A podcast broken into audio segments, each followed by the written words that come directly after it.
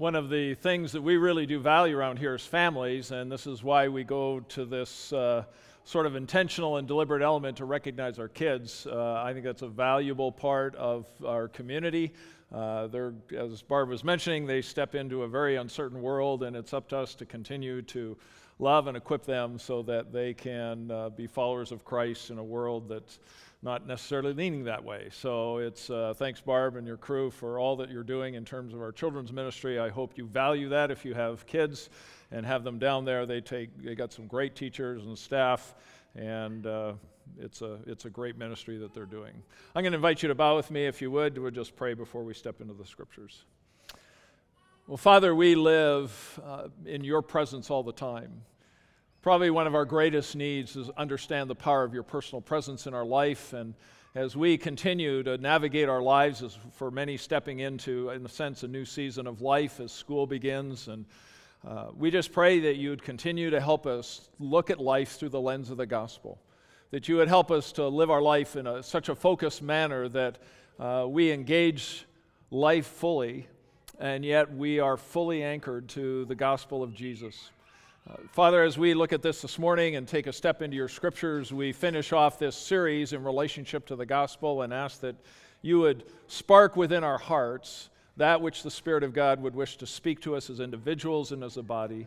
We just ask for your Spirit to be our teacher this morning and that we would submit to Him and allow Him to instruct our hearts and minds. For this we pray and entrust our time to you in Christ's name. Amen.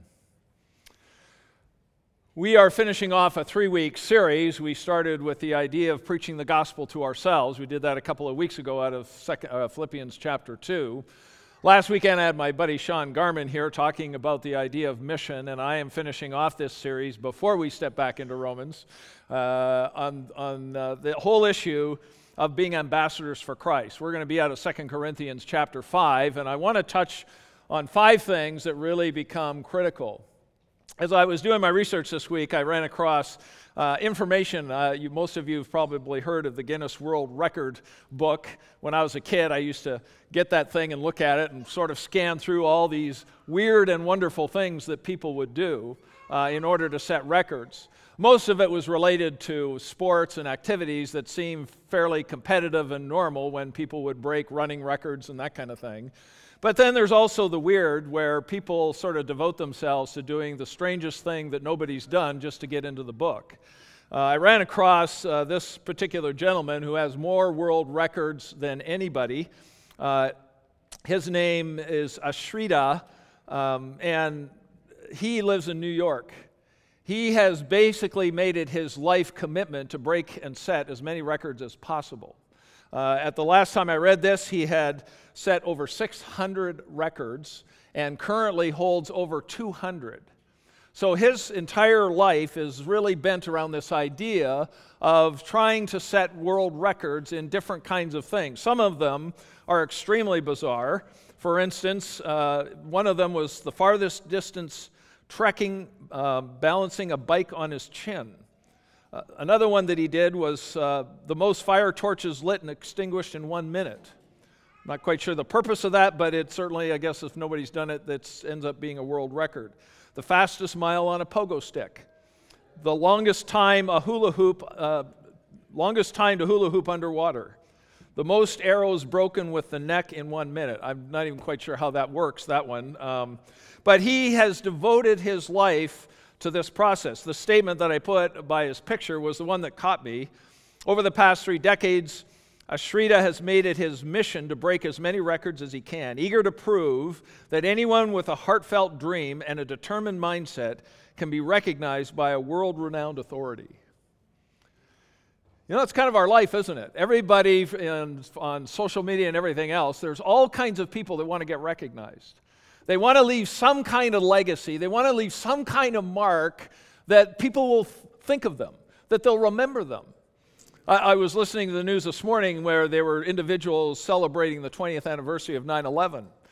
And we're kind of running into the next generation that when you talk about 9 11, they go, What's that? Because these, as monumental as they are for some of us in our generation, are simply a wisp of an idea to the next one. And so the question is really, when it comes down to it, is what, is you li- what are you living for? What do you think will make a difference in where you're living? What kind of legacy that do you and I, does, do we as a church want to leave behind?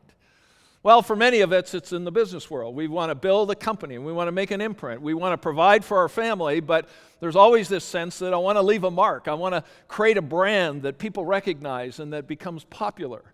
Whether it's a world record or not, it may not make the difference, but there, we, we seem compelled that we want to make a difference in this world.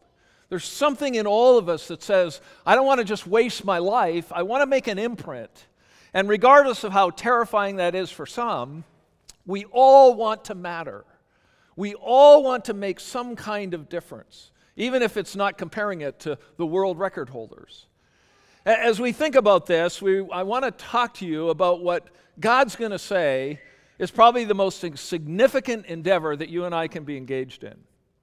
The problem is, it's one that doesn't always catch our heart, and so it's a, a challenge for us. Let me begin by taking us to 2 Corinthians 5 and reading some of the text that we want to work through briefly this morning, starting in 2 Corinthians 5, verse 14. Paul writes, For the love of Christ controls us or compels us, because we have concluded this, that one has died for all, therefore all have died. And he died for all, that those who live may no longer live for themselves, but for him for whose sake he died and was raised. From now on, therefore, we regard no one according to the flesh. Even though we once regarded Christ according to the flesh, we regard him thus no longer. Therefore, if anyone is in Christ, he is a new creation. The old has passed away. Behold, all uh, the new has come. All this is from God, who through Christ reconciled us to himself and gave us the ministry of reconciliation. That is, in Christ, God was reconciling the world to himself, not counting their trespasses against them, and entrusting us to the message uh, of reconciliation. Therefore, we are ambassadors for Christ God making his appeal through us, we implore you on behalf of Christ, be reconciled to God.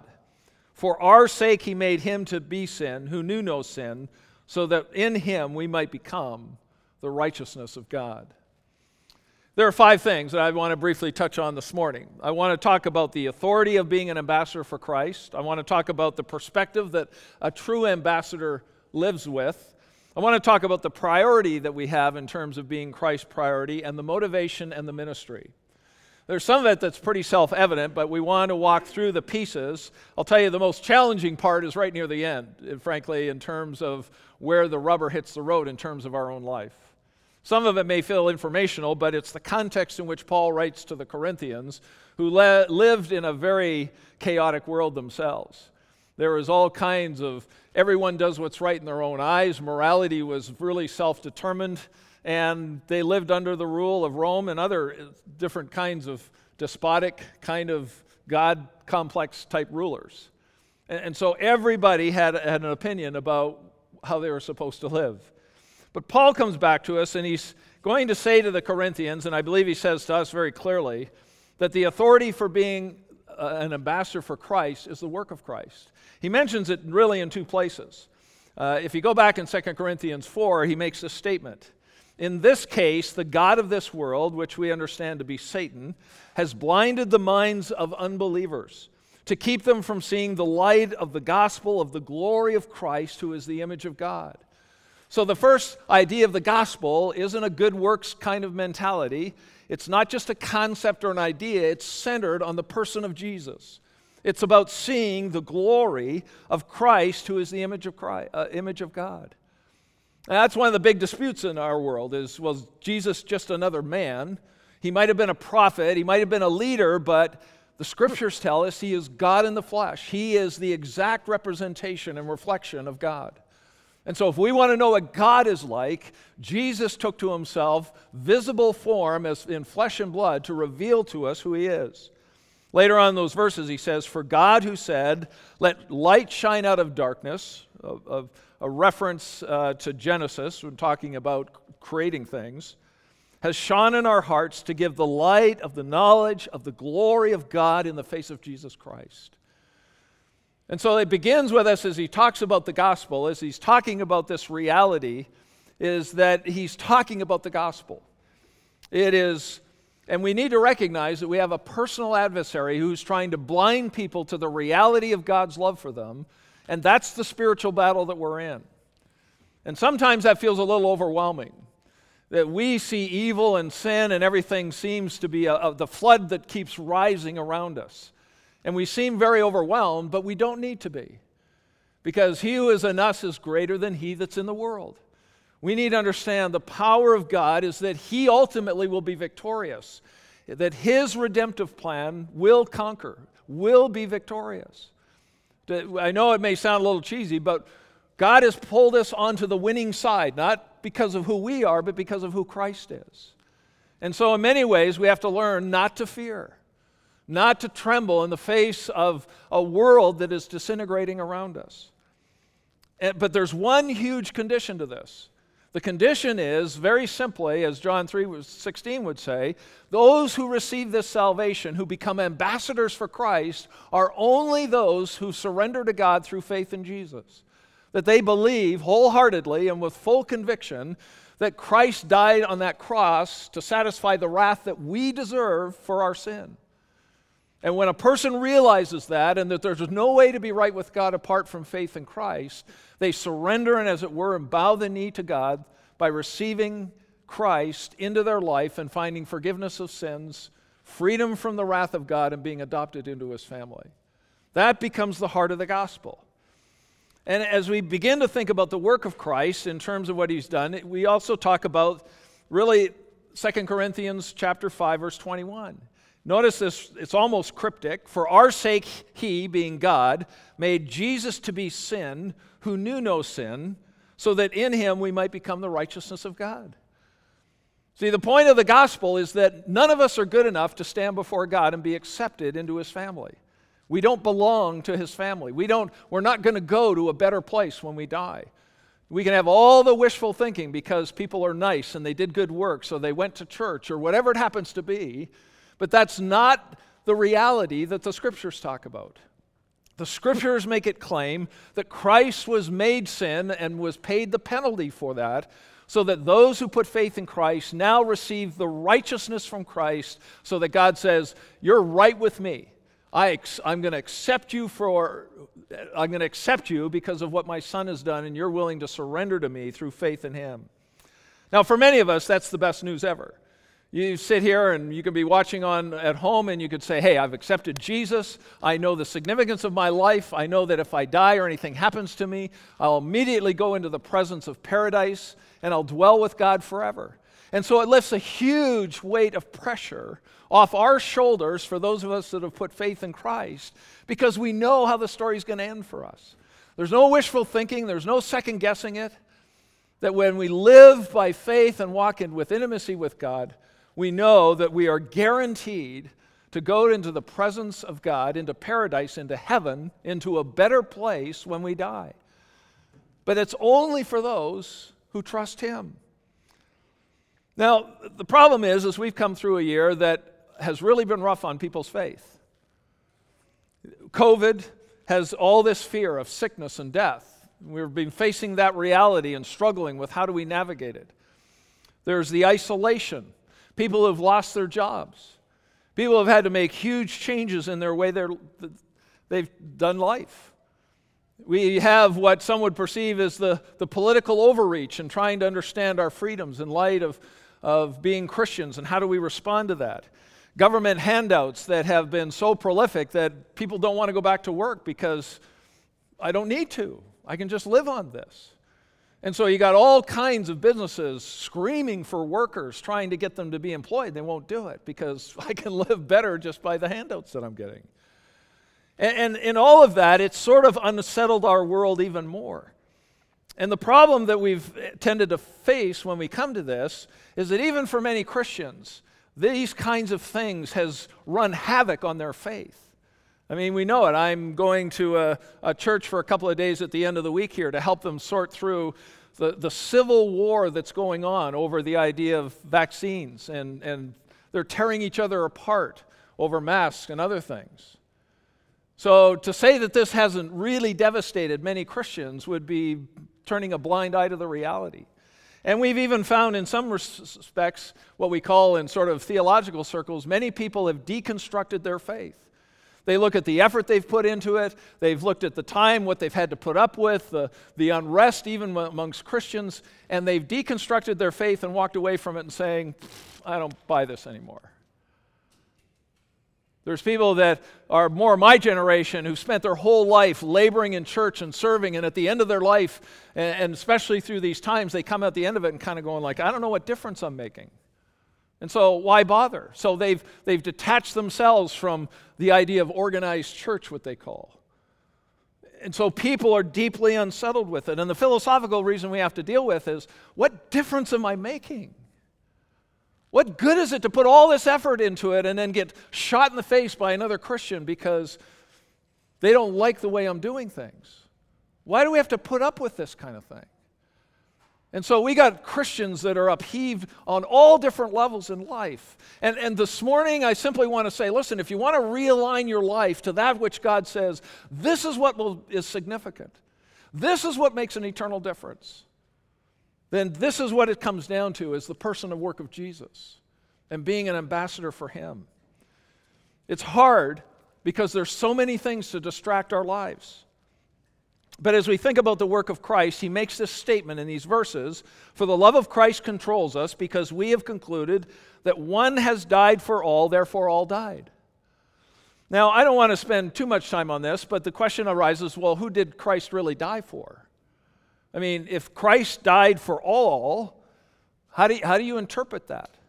Well, there's some options uh, where you get individuals who, if, and these would be tend to more of a Calvinistic theology, but they'd say, well, if Christ died only for those uh, that are the elect, that God, back before everything started, made a choice and he picked some individuals, and, and those are the only ones, and Christ literally died just for those people and nobody else.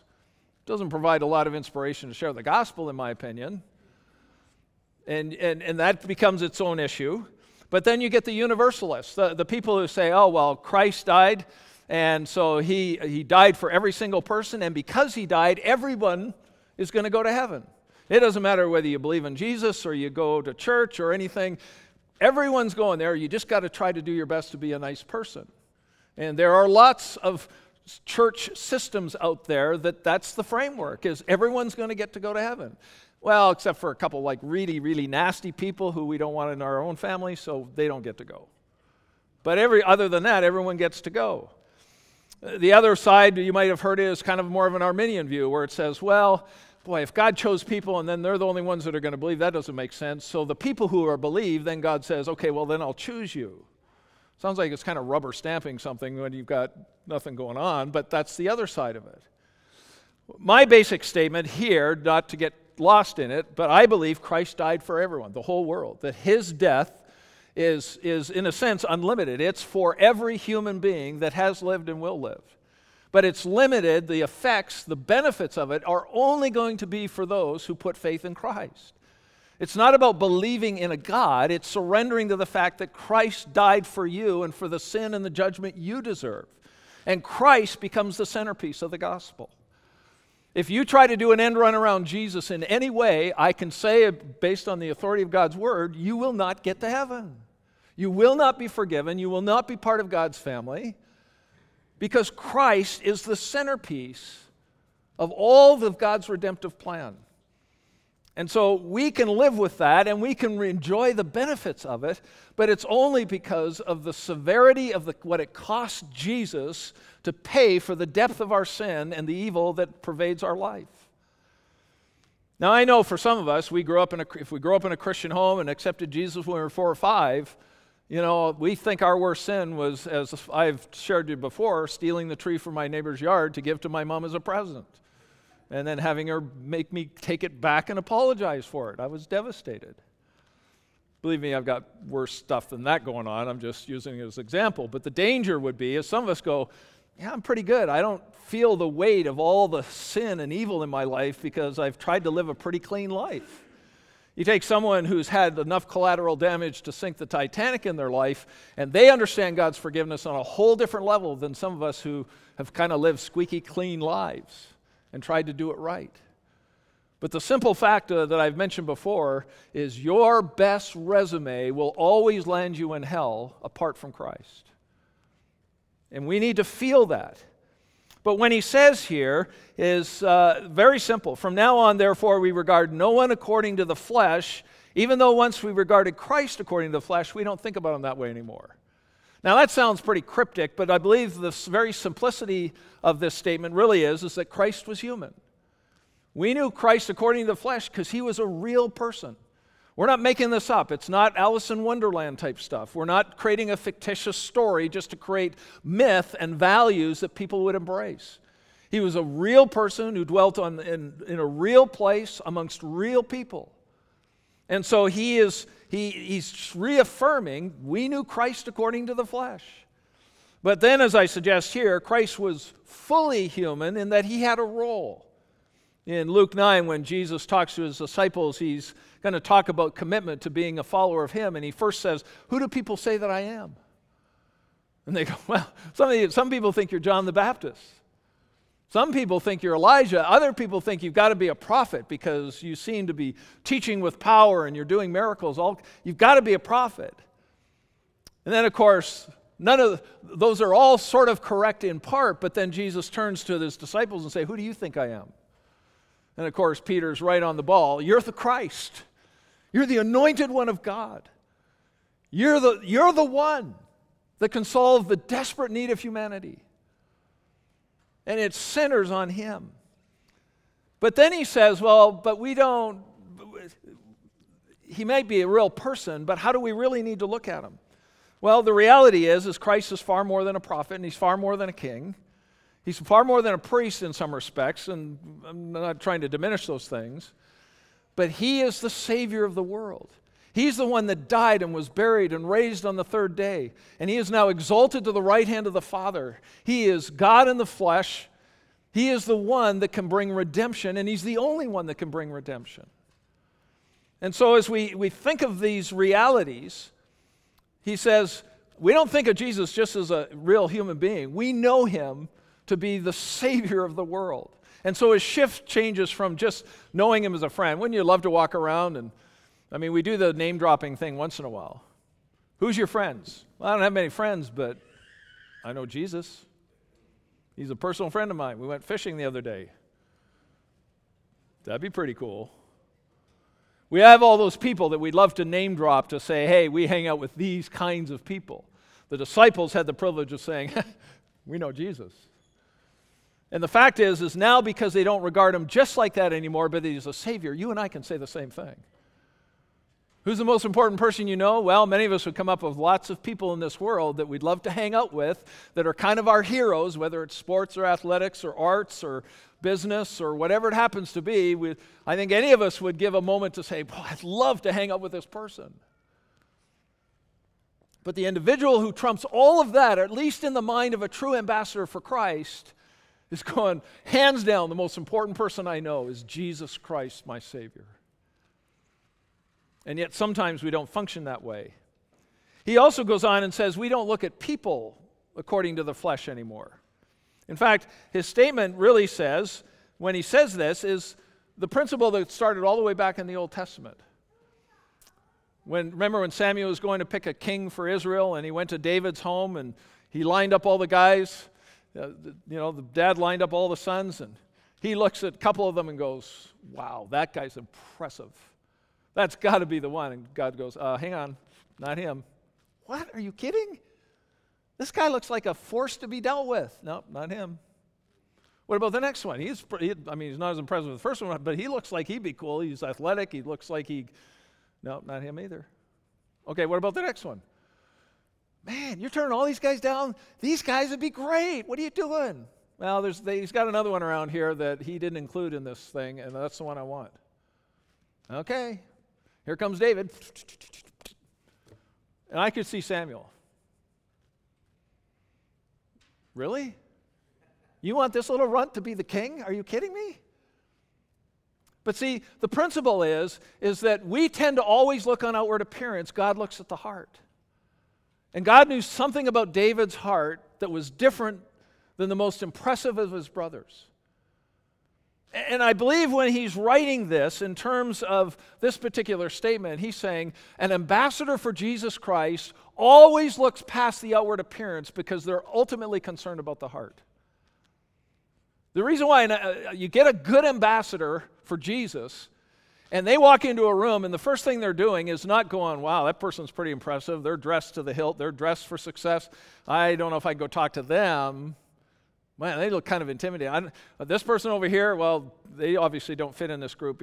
That's not what an ambassador does.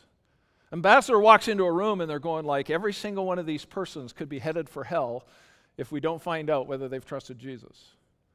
They don't get distracted by the outward appearance stuff. And yet you and I both know that can consume us.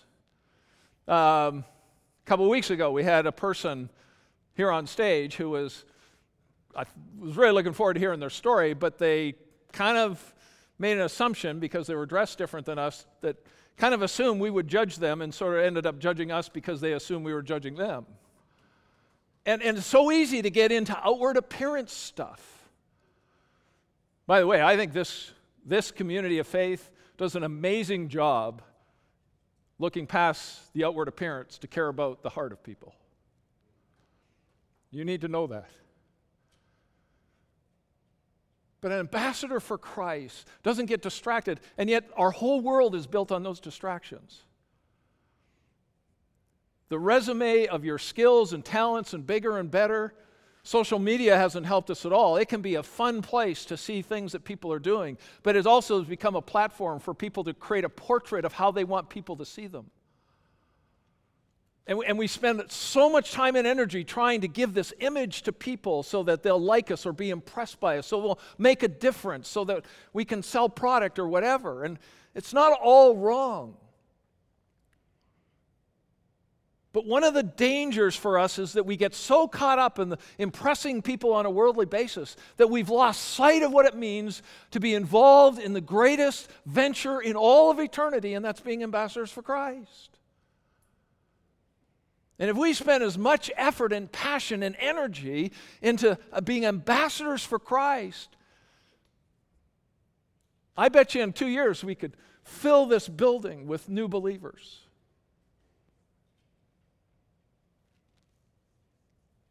So the heart of this thing becomes difficult because it's right at the heart of our struggle.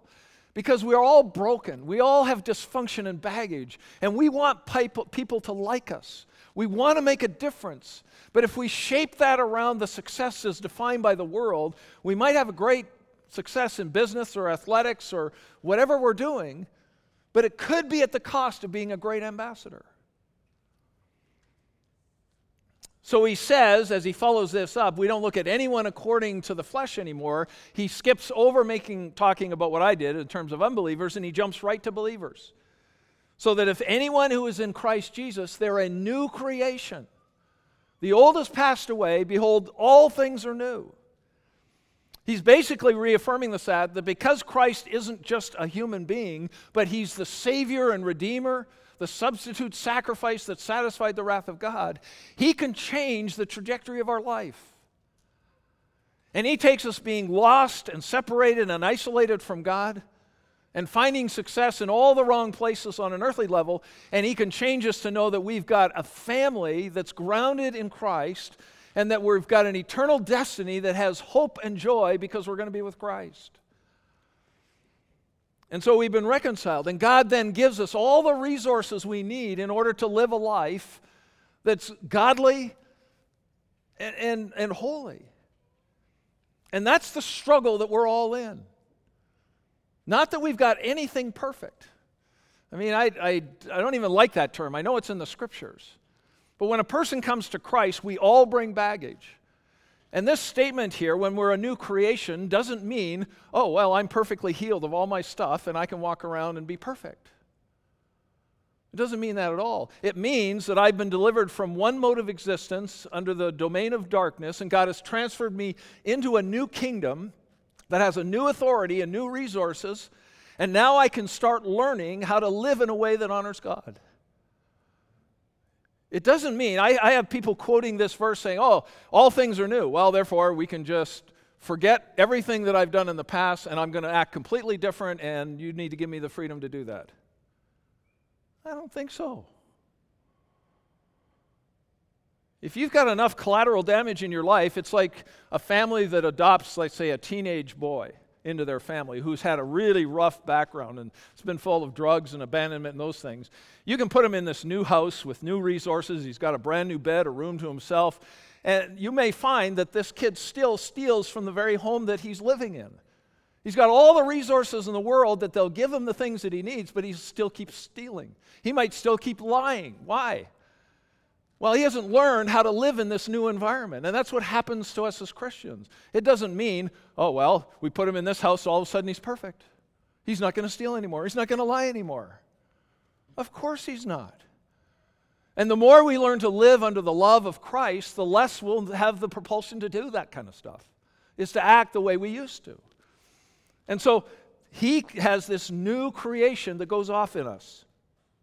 And the old things that pass away is that old life. I'm not victim to it, I'm not trapped in it.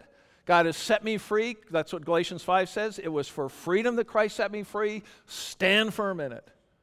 Live implicitly trusting God and walking by faith in His promises, and God will set you free and continue to help you find healing and freedom in the way you live. But then the perspective of, of this also, I think, touches on unbelievers, and I mentioned it a little bit, is when you walk into the office on Monday or Tuesday, what do you see? Do you see people who are a pain to work with, or do you see people that need to know Jesus? When you go to school, do you, do you see individuals that you just sort of have to work with and be together with and are in the same classroom, or do you see an opportunity that maybe every one of them doesn't know Christ and God's placed you there for a reason?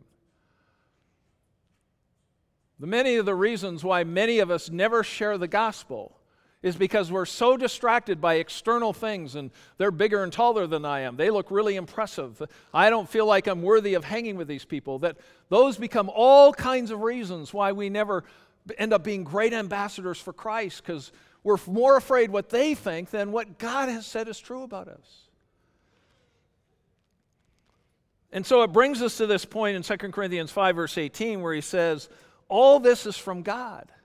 This is the, this is the, the priority of being an ambassador is this ministry of Christ that he's already begun a long time ago, and that's the ministry of reconciliation. But he says, All this is from God, who through Christ reconciled us to himself and gave us the ministry of reconciliation. And then he explains it. That is, in Christ, God was reconciling the world to himself, not counting their trespasses against them in other words, that simply means instead of carrying out instant justice and judgment, God's going to hold off on that so he gives everyone an opportunity through his ambassadors to hear about the gospel of Christ, to give them hope that there's something that can give their life more significance than their job or money or their social media page. And entrusting to us the message of reconciliation. Now, Paul's using the word us. Some people would suggest, well, he's just talking about the apostles. He's writing this to the Corinthians, I, he's including them in this process. Any person who claims to know Christ as their personal Savior ought to have the storyline in their own life of how they came to Christ to simply be able to share it with someone else. I think we ought to try to equip people as much as we possibly can to answer questions, to deal with problems, to interact on different issues with people, because those are the things people bring up. But you know what the problem has been with that? Person comes to Christ, and often they're the best ones to go and tell others about Jesus because they haven't learned all the clutter that we often get into. But the, but, the, but the issue is, I'm all about training and equipping everybody. That's why we get together. But we, we've made it such a monstrous thing now that if you don't have four degrees and six different lessons about how to share Jesus and answer these many questions, we go, uh, I can't do it. Now, I've often used the illustration. My uh, son and his wife are expecting their first baby, our first grandchild on our side, and the first on theirs in October. You don't need a, a, a degree to say, hey, we're having a baby. You don't have to go through six lessons. It's like, hey, we're pregnant, we're going to have a baby. And there's a lot of people who have complicated the idea of being an ambassador to the point that it's like, well, that's impossible. I can't learn all this stuff, I can't know all this stuff. And literally, it's like getting married. You know, someone gets engaged, what do they do? Let's keep it a secret because we really don't, we're not, you know, we're not really excited about this. Let's hide it from people as long as we can. And, and we'll, and some people elope and do that kind of stuff. But generally, it's like, who do you tell? Well, we could tell our parents. You want to do that? Are you sure you want to tell your parents that we're like really excited about getting married? No, you're right. We shouldn't do that. That, that, that, that might make them happy or excited or something. We wouldn't do that. Wonder if they don't like the idea. Well, too bad. We're pretty excited about getting married. And, and there ought to be a simplicity to the reality if we really understand this salvation and value it. It's literally like saying, listen, do you know Jesus? He changed my life. And we got to be careful we haven't complicated this thing to death so that now we've got all the excuse in the world not to be a good ambassador. And so they, they, God has given us this reconciliation. But you'll notice when you start back in the earlier verses, in verse 14 and 15, the question is how do you know you're a good ambassador? How do you know you're going to carry this out properly? And this is kind of the crunch part of the text. Notice what he says For the love of Christ controls us. This is what compels us.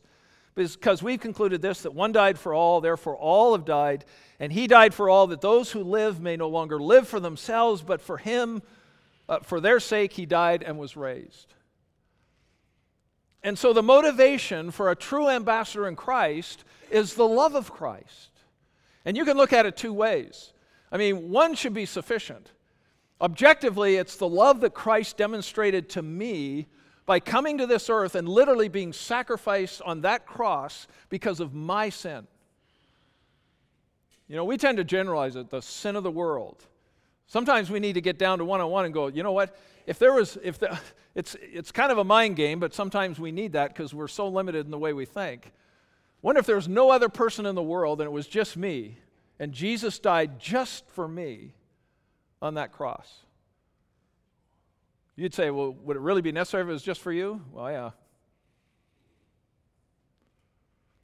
See, we, we sometimes don't value it because we project it to the, all the bad people, and I'm part of Jesus' family, but I accepted Jesus when I was six, so I don't feel the weight of my sin. But the key here, he says very clearly, is that the compelling reason of being a good ambassador is the love of Christ. Not just what he did for me, but if I've truly embraced it and the love of Christ really shapes my values and my priorities and what I really believe, those people are going to be your best ambassadors for Christ. Not those who see it as a duty, not necessarily those who feel obligated, not who have good intentions, but only those who are truly compelled by the love of Christ. Now, there's lots of people that become Christians that never become ambassadors. And the reason I believe it, and, and it's what I already talked about, well, I don't know enough. I don't have enough answers. I don't understand their religion. I don't understand this problem and how to respond to it. You know, I can give out some cliches, but I don't know how to have real dialogue with people. You know what? I want to suggest to you, and this is the difficult part of this text is I believe the number one reason that if we're not a good ambassador or never become an ambassador is because we're not being compelled by the love of Christ. We either don't understand it or we're not embracing it or it's not shaping the way we live, but he says it's the love of Christ that compels me. And I'm convinced if it isn't the love of Christ, then all the external things that we look at and are distracted by, and my own abilities or lack of abilities, will always defeat us in being a good ambassador.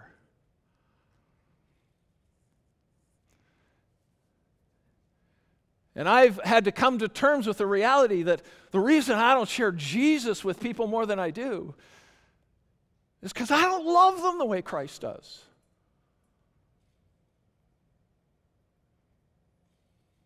And I'll tell you, people will give us hundreds of reasons to not care. God gives us one, and it's Jesus alone. And I, I, I think at least we've got to be honest that at least one of the key components in spite of all the things that we think we can't do because we're weak and we don't have the information or anything else, is the one that always gets loved out is do we really love the world the way Christ loved it? And frankly, if we're really honest, there's times we've got to come back and say, I just don't care. I don't love these people. I don't love the world the way Jesus did. And it's the probably the primary reason why we never become good ambassadors, why we don't share it with our friends and our neighbors and the people we go to school with and work with. Because we're way too distracted by the externals and whether they'll like us or whether they'll accept us or whether they'll spit on us or reject us. So, how do you know whether you're really being compelled by the love of Christ? Well, I think being an ambassador means I've got this ministry of reconciliation, and I, I want, there's, that's my best hobby, that's my greatest love, that's my greatest passion, that's the thing that gives me the greatest thrill in life. Because the alternative is, well, I'm a Christian, yeah, I'm going to heaven. If God wants them saved, good luck. You, he'll figure out how to do it. But the text here says that those, if the love of Christ controls us, it's that those who live, who've surrendered to God through faith in Christ, may no longer live for themselves, but for Him who died and rose on their behalf. And I've had, through my lifetime, have to come to Jesus on this text a number of times because it's kind of like, you know what? Frankly, the reality is there's lots of times I'm living for myself, not for Jesus. I got too many plans, too many goals, too many things I want to accomplish, too many ways that I want to be successful and leave my imprint. I want to leave my own legacy in terms of what I'm accomplishing. And, it's and I'm you know that's this is like fine if I can get to it, but it's not what drives life. So the evidence that the love of Christ controls us is that I don't live for me, I live for Jesus. And if He has entrusted me personally and us as believers with the ministry of reconciliation, that is, the, that is the greatest privilege we could ever have. It may not set any world records in the Guinness book, but I'd rather have a bunch of names written in the book of heaven that says, God's grace and His Spirit work through Brad and these individuals are going to spend eternity with Christ because Brad was willing to finally give up his self directed life and willing to just step out in faith and share Jesus with someone, and the Spirit of God changed their life. That's the legacy I want to have. Because God's given us this ministry of reconciliation. Therefore, we are ambassadors for Christ, God making his appeal through us. We implore you on behalf of Christ, be reconciled to God. Here's what I want to suggest. If the world and the things in your life have crippled you so that you've never shared Jesus with anybody, that the last time you did it was like 20 decades ago, or it's just not of interest to it, I want to encourage you that we have a God who is deeply compassionate and loving. We're his children, that's not going to change. Be reconciled to Him. Just say, God, you know, even if it's, Lord, you know, I mean, if I'm honest, I'm not allowing your love to shape me very much at all.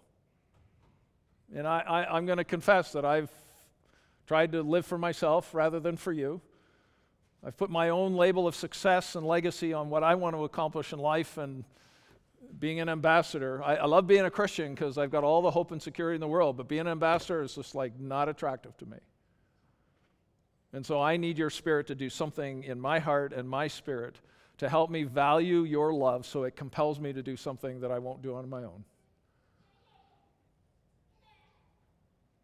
Or maybe it's just a matter of saying, God, I've got neighbors that I've known for years, and I've never taken the time to get to know them enough so I could share Jesus. I've been too busy, they're too busy. Whatever it happens to be. You've worked with someone for five years, and you're hoping they'll guess that you're a nice enough person and ask whether you, do you go to church or something, but it hasn't happened.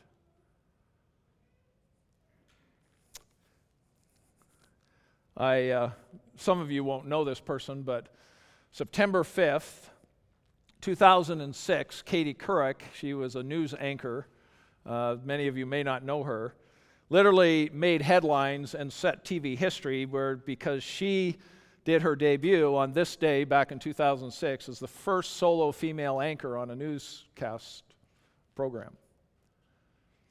It, uh, she used to be uh, a co anchor with on the Today Show. Uh, she ended up replacing Dan Rather, who's you probably some of you won't know about. But that's the thing that made headlines back this day, back in 2006.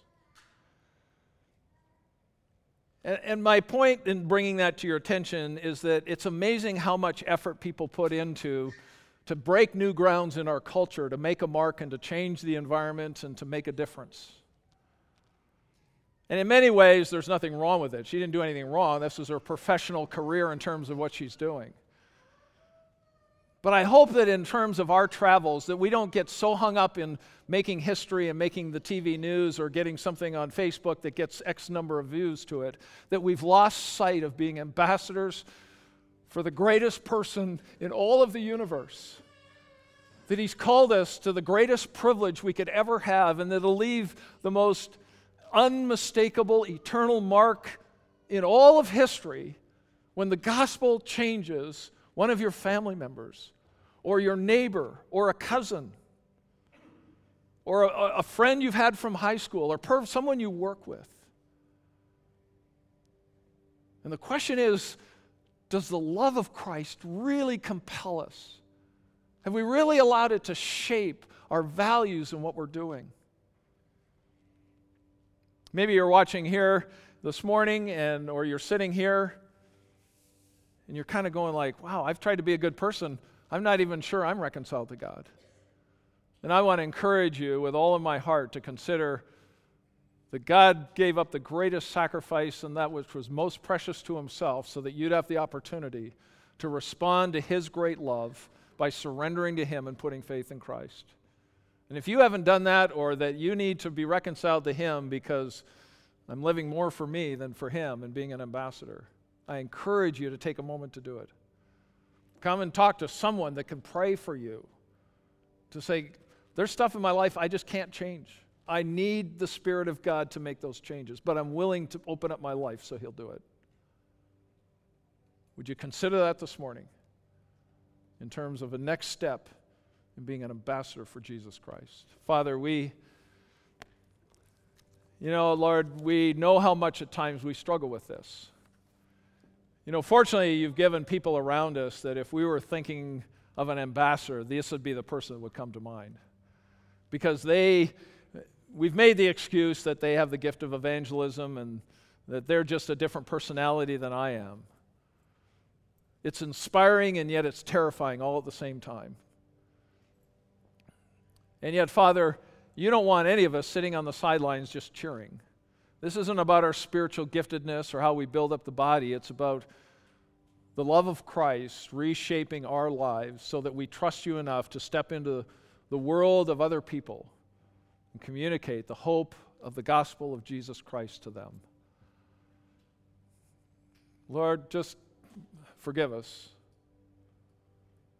for our self centeredism, our narcissism, for just living for ourselves and not for you. But how thankful we are that we have the security of what Christ has done to come to you. And today can be the first day of our journey in learning how to be an ambassador. Thanks for your goodness and your kindness. Give us a love, the love of Christ, to fulfill the mission of Jesus in our sphere of influence. And for this we pray in Christ's name. Amen.